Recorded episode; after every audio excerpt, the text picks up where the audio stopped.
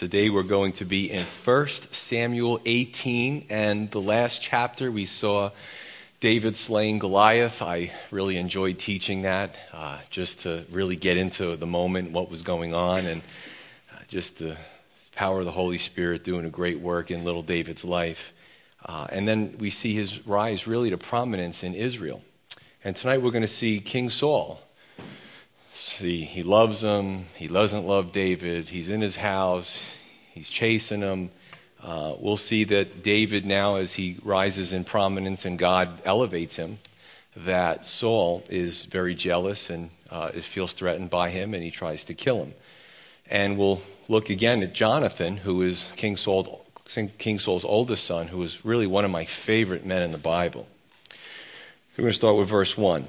And it was so when he had finished speaking to Saul that the soul of Jonathan was knit to the soul of David, and Jonathan loved him as his own soul. Saul took him that day and would not let him go home to his father's house any more. Then Jonathan and David made a covenant because he loved him as his own soul. And Jonathan took off the robe that was on him and gave it to David with his armor, even to his sword and his bow and his belt.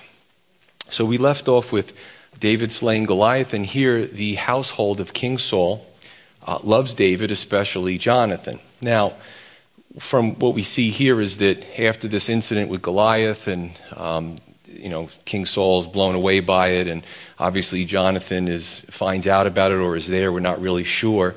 Uh, but King Saul says, "Listen, you're going to stay with me now. You're going to stay on the royal estate. There's no sense in going back to Bethlehem. You know, you you're with us now, your family. it doesn't last long. But a few things we can learn from this friendship between Jonathan and David. Number one, Jonathan is really like an older brother to David. As we look through the scripture, we see that when even David is tending sheep and he's the youngest, uh, that Jonathan is out fighting wars. It wasn't long ago that we saw that just Jonathan and his armor bearer, here's a man of courage, here's a man of valor.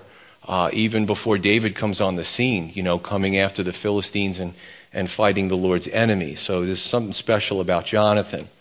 I actually hear so many pastors, you know, do sermons on David. But I remember not long ago I did a men's breakfast and Jonathan was the subject. I'm like, everybody forgets about Jonathan. This guy was awesome. And what was really awesome about him is that he, he didn't need the prominence. He didn't need the limelight. And as we get further into this book, which is amazing, you got King Saul is coming apart. David's fearing for his life. Jonathan's really holding the kingdom together. And I bet you're like, wow, really? Yeah. And when we get to that part, you'll see it. Uh, but, you know, maybe because Jonathan was such a strong man, God used him to be behind the scenes and to be a support person. And even his end is, is an amazing, uh, is amazing finish, and, and we'll go into that. But we see that Jonathan looks at David and he becomes friends with him and he extols David. He loves David first. And uh, he loved him as himself. As we would say in our vernacular, he probably took David under his wing. But we probably got that from Pastor Mike's favorite Psalm, Psalm 91. Uh, so we could see a lot of our expressions, if we go back far enough, come from the scripture. And because of this relationship, a covenant is made, an agreement.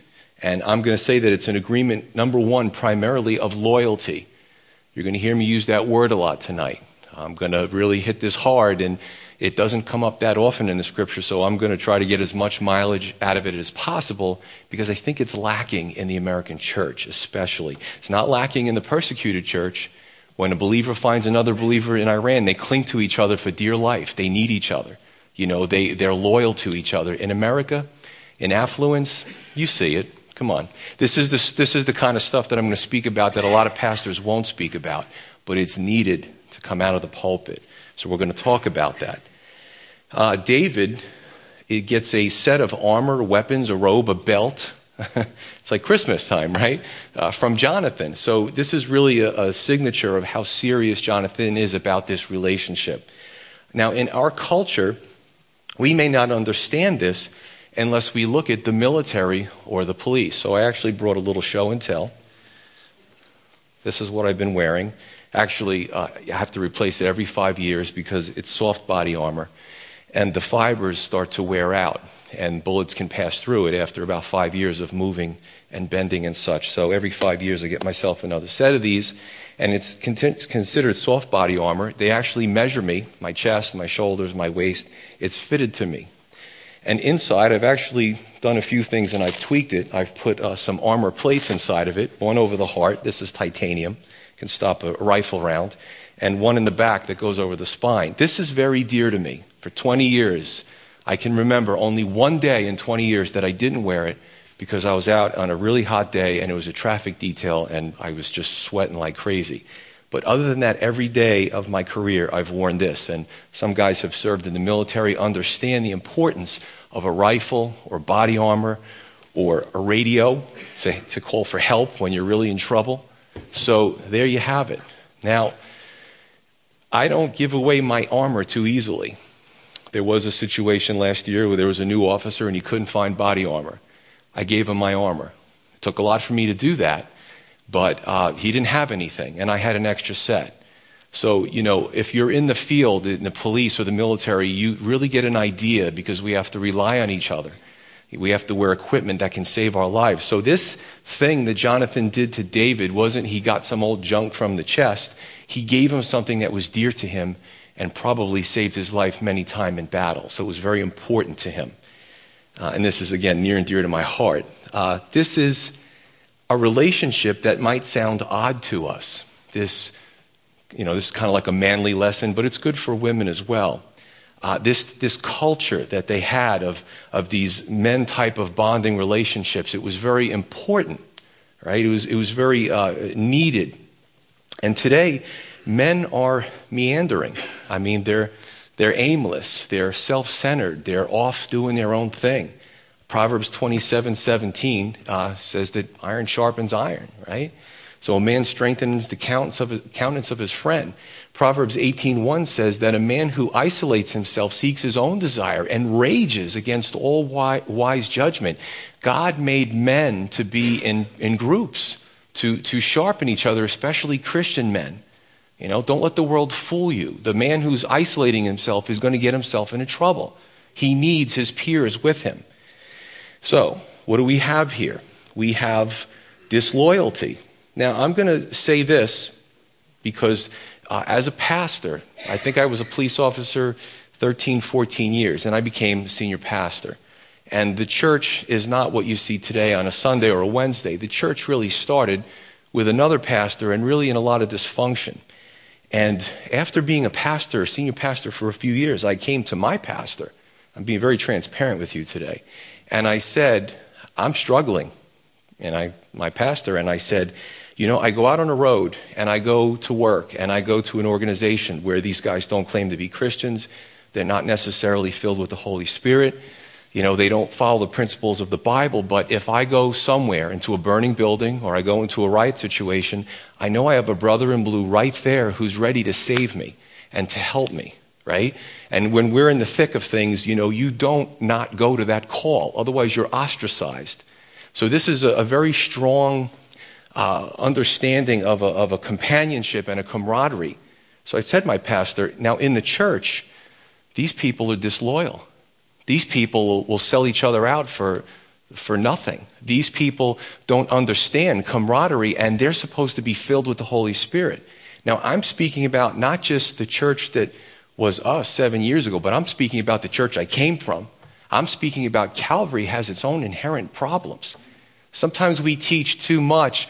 You don't have to tithe. You don't have, you can come as you are. You, we, we're not going to bother you.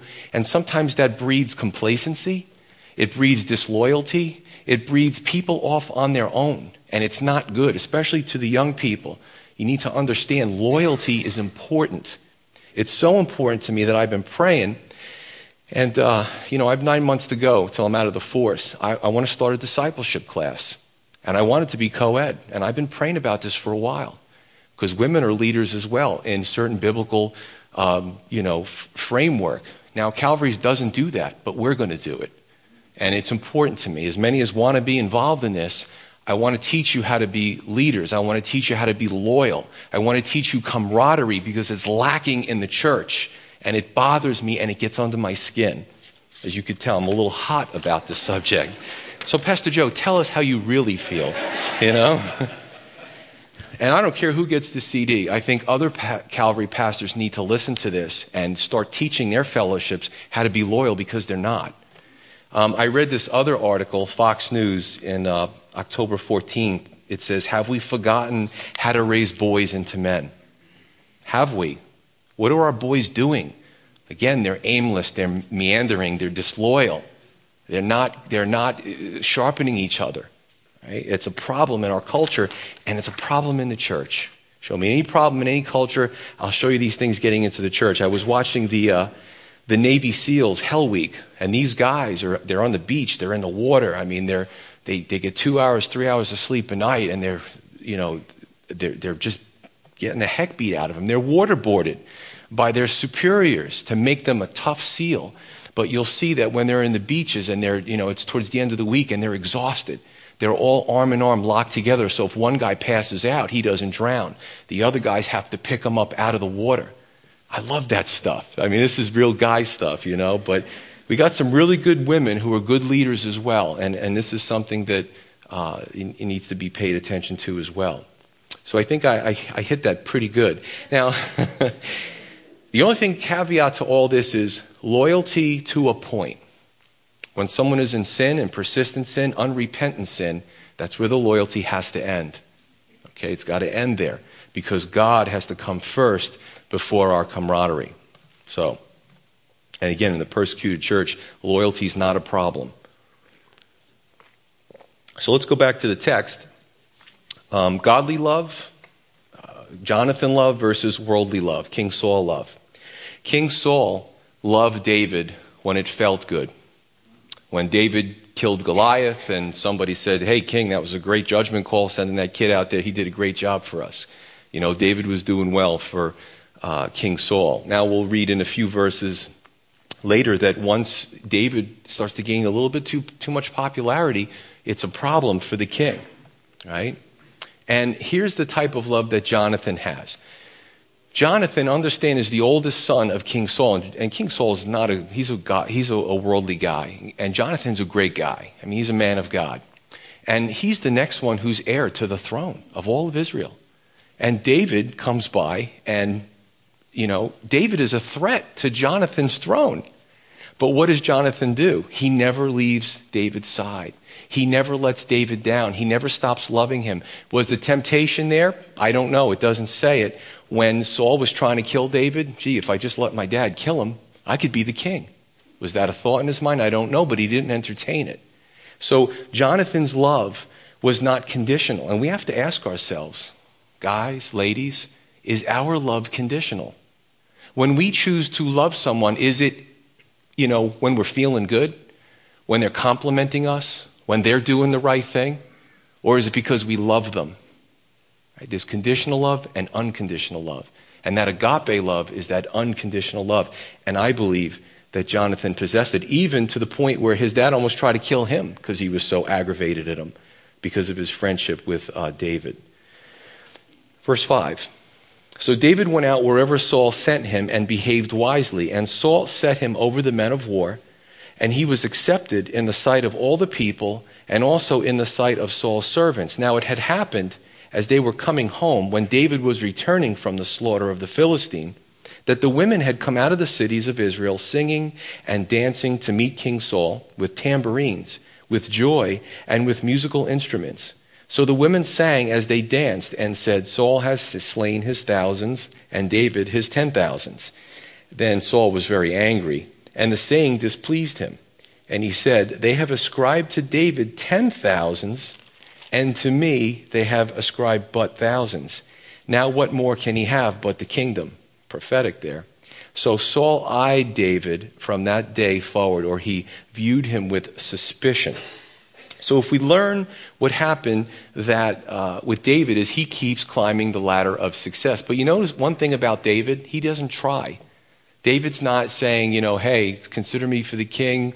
Uh, you know, God's already, uh, Samuel's already anointed him, God's already chosen him, but David is not in any hurry. He's not looking to step on anybody to get to the top.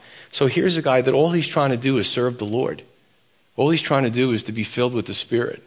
And God elevates him because of his desire to please God. So David comes home from battle, and through no fault of David's, these women are singing.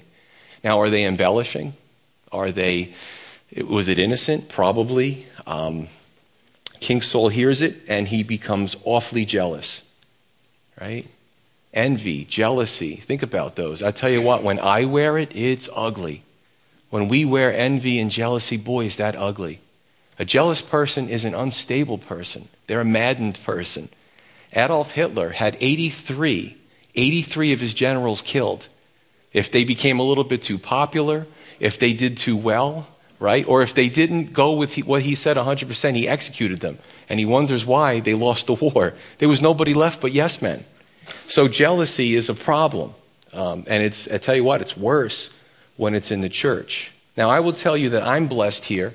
I have men who run worship here, who run the children's ministry, who teach the teens, and they're good men, right? And, and probably, no doubt, they could do a better job in their specific area than I could. And I'm blessed by that. I don't look at that as a threat. The better they do, the better it is for the team of Calvary Chapel Crossfields. We all work together. There's a loyalty here. And, and I won't take, I won't stand for anything less. Another lesson in leadership is that these ladies were carelessly talking, carelessly singing. Maybe they didn't realize what they were saying. I don't want to give them too hard of a time. But how does a leader handle something like that? Don't make hay of it. You know, don't let that enrage you. Don't let, don't let anyone, in, in leadership, we can't let anyone do things to try to put a wedge in leadership, divide and conquer. That is what Satan wants. Satan wants anarchy. But Saul succumbed to this. It wasn't David's fault. He didn't put them up to this. He didn't handle it properly. But in leadership, we handle it properly. Okay? King Saul, it says, eyed David from then on. He looked at him with suspicious. He was paranoid. And a paranoid person is a tormented person. You see, whether it's our lives, our positions, or our ministries, you know, how do we deal with that? How do we handle it? How tightly do we hold on? And I will tell you that I was always taught in ministry is hold it with an open hand and hold it loosely, as if you're holding sand or water or the wind, because it's going to be God to determine what stays in the hand and what slips through. See? And I find that the more I just let God do what He's going to do and the more I'm obedient to Him, things flow. I don't have to worry about it, I don't have to stress about it. Right? So we can apply that really to any part of our lives. There are some of us right now that are stressing about things. That are, you know what? Think about this. Ask yourself this question What am I holding on to so tightly that the tighter I hold on to it, the more it seems to slip away? Only you can answer that question. I can't read between that big, thick frontal bone in the front of your head. That's, that's up to you to answer that question. You know, what do I need to give up to the Lord? It's important. Verse 10. And it happened the next day that the distressing spirit from God, we, we spoke about this before, came, from, came upon Saul, and he prophesied inside the house. So David played music with his hand, as at other times, but there was a spear in Saul's hand. And Saul cast a spear, for he said, I will pin David to the wall with it. But David escaped his presence twice. Now Saul was afraid of David because the Lord was with him, but had departed from Saul. Therefore Saul removed him from his presence and made him his captain over a thousand. And he went out and came in before the people. And David behaved wisely in all his ways, and the Lord was with him. Therefore, when Saul saw that he behaved very wisely, he was afraid of him. But all Israel and Judah loved David because he went out and came in before them. So you got to follow a bunch of things that are going on. We spoke about the distressing spirit the last time. We spoke about that if anything is trying to uh, test somebody or, or, or be, or, or even in Job's case, in Peter's case, that they always had to go before the Lord to see what their uh, magnitude you know, how far they could go. So with Job, uh, God said, just don't kill him. You know, um, you can test him. I'll allow it to happen. No evil came from God. He did permit some of it, but he, but he put a limit on it. Same thing with Peter. Jesus says, Satan has asked to sift you as wheat, but, you know, eventually you're going to return to me. and Satan did sift Peter. So uh, it happened. Listen, and, and in Saul's case, Saul de- drove the Spirit of God out. So there's a little bit different. It's not a perfect analogy here. Uh, he pushed God out. God was out of his life, and these distressing spirits came upon Saul. And David is in this awful situation. Uh, sometimes he had to flee because, you know, to, uh, for his own safety. And the weirdest part is that uh, King Saul elevates David. so he wants him out of his sight, but he also elevates him. Why? Because David does a great job. It's this weird kind of quandary that, that King Saul is in. You know, David makes him look good. He makes it, it, it looks like he has good judgment using David in these affairs to uh, fight God's enemies, Israel's enemies. And uh, but Saul is, is, terrified of him, but he hates him, but he fears him. There's a lot of emotions uh, going through here. And this is what happens when we're not right with God. There's no consistency. Find me a person that's tormented, especially when it comes to spiritual things. Maybe you're witnessing to them. Maybe you're hoping that they come to the Lord. Maybe you're a light now, and you have, and you're dealing with them, and their highs and lows and highs. And there's an inconsistency in someone who is, is rejecting the Lord and trying to do it their way. Now we look at verse 12 and verse 15. It says, King Saul was afraid of David. Interesting. Afraid of David. You know, I spoke about um, anger and fear. A lot of times, and this is a proven fact, that anger is a way to cover fear. So it, it says here, right in the scripture, he's afraid of David. Why? Because the Lord is on his side. But he covers that with anger and, and trying to hurt him because he doesn't want to deal with that fear. He's losing control and he can't admit it. Right? The bottom line is a person in this type of situation, when the pressures mount and they, they reject the Lord, they do irrational things. Right? And you've seen it. You've all seen something uh, like this, maybe in your own life before you came to the Lord. Right? Verse 12, it says, He was afraid of David because the Lord was with him. Make no mistake, others can tell that there's something different about you. If you're following the Lord and they're acting odd towards you, right?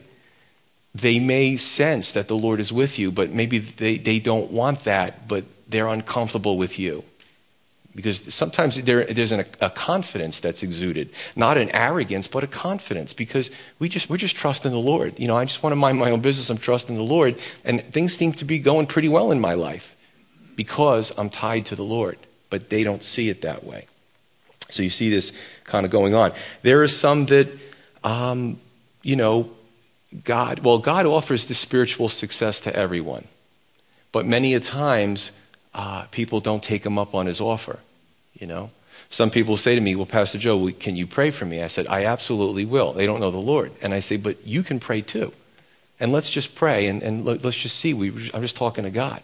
You have that same ability. Yeah, but I'd rather you do it. Okay, but you could too. You know what I'm saying? I mean, I'm not looking to, to take all the goodies and, and hold them for myself. I want to give them out. I want everybody to have the goodies, you know? Uh, and, and sometimes they'll say, Really? Everything that I have, you can have. Really? Yes. And more. You just need to ask for it. You just need to, you know, you know, just stop doing your own way and, and, and bow before the Lord and humble yourself a little bit. But again, King Saul had it, it departed. Uh, the Lord departed, and he, and he just was really in a tailspin at this point. Verse 17 Then Saul said to David, Here is my older daughter Merab. I will give her to you as a wife. Only be valiant for me and fight the Lord's battles. For Saul thought, Let my hand not be against him, but let the hand of the Philistines be against him. So David said to Saul, Who am I, and what is my life or my father's family in Israel, that I should be son in law to the king? But it happened at the time when Merab, Saul's daughter, should have been given to David, that she was given to Adriel, the, the Mahalathite. Mahalo, Mahalathite. I should have practiced that one. As a wife. Now Michal, Saul's daughter, loved David, and they told Saul, and the thing pleased him. This guy's not above using his own daughters for his own you know, goals here. So Saul said, I will give her to him that she may be a snare to him, a trap, and that the hand of the Philistines may be against him. Therefore Saul said to David a second time, You shall be my son in law today. And Saul commanded his servants, Communicate with David secretly and say, Look, the king has delight in you, and all his servants love you. Now therefore become the king's son in law. So, so Saul's servant spoke those words in the hearing of David, and David said, Does it seem to you a light thing to be a king's son in law, seeing I am a poor and lightly esteemed man? I think that at this point in life, David was just really humble. And the servants of Saul told him, saying, In this manner David spoke. Then Saul said, Thus you shall say to David, The king does not desire any dowry, but 100 foreskins of the Philistines, to take vengeance on the king's enemies. But Saul thought to David, or to make David fall by the hand of the Philistines. So when his servants told David these words, it pleased David well to become the king's son in law. Now the days had not expired. Therefore David arose and went, and he and his men, and killed 200 men of the Philistines. And David brought their foreskins and they gave them in full count to the king, that he might become the king's son in law. Then Saul gave him Michal, his daughter, as a wife. So Saul's a sneaky guy. You know, he, he knows that the people love him, he knows that God is with him. You know, you wonder what's going through his head. So he keeps sending these out to these battles, hoping that he dies in battle. You notice something, too, that as we go later on in the scripture, that David learns Saul's tricks. Remember uh, Uriah the Hittite and Bathsheba? He does the same thing later on. See, David was, for lack of a better term, a purist here. He had a pure heart. He just wanted to serve the Lord. When David got too successful, some of it, I think, went to his head. And he starts to really make poor judgments and he commits adultery and he tries to cover the adultery with murder. And he sends Uriah, who's a really valiant guy, loyal to David, and he sends him into battle and has the men draw back and, and he gets killed. Really uh, hard thing to read. You know, men just do messed up stuff, and women. Don't want to leave them out. But, um, you know, so at this point, David's a humble guy, and, and Saul's just trying to kill him, and he's just trying to, you know, preserve his life here. Um, but we see, we, remember we covered Sunday Judas. I think we see some parallels here between King Saul and Judas. Judas was a sneaky guy as well and he did one thing to, to uh, Jesus' face and then did another thing behind his back.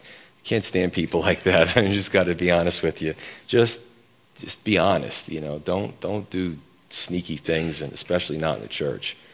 Um, so the plan was to give David his oldest daughter in marriage, uh, and under the guise of success, uh, you know, he keeps David or he keeps David, uh, he put, sends him out to fight the Philistines, and hopefully he'll die in battle. Now, a few things happen here. Uh, the king really double crosses David because remember back when David was supposed to fight Goliath, even before that, the king said, If anybody, because I don't want to do it, I'm paraphrasing, if anybody would fight this mammoth, I'll give him a tax break. I'll give him, you know, my daughter. I mean, he was just throwing everything into the pot to sweeten it, but nobody wanted to fight Goliath. And David just did it because he was honoring the Lord, not because he was looking to get married, I don't think. Definitely not. Um, so he goes there, and, uh, you know, Saul needs to make good on his promise to give him Merab, but he double crosses him.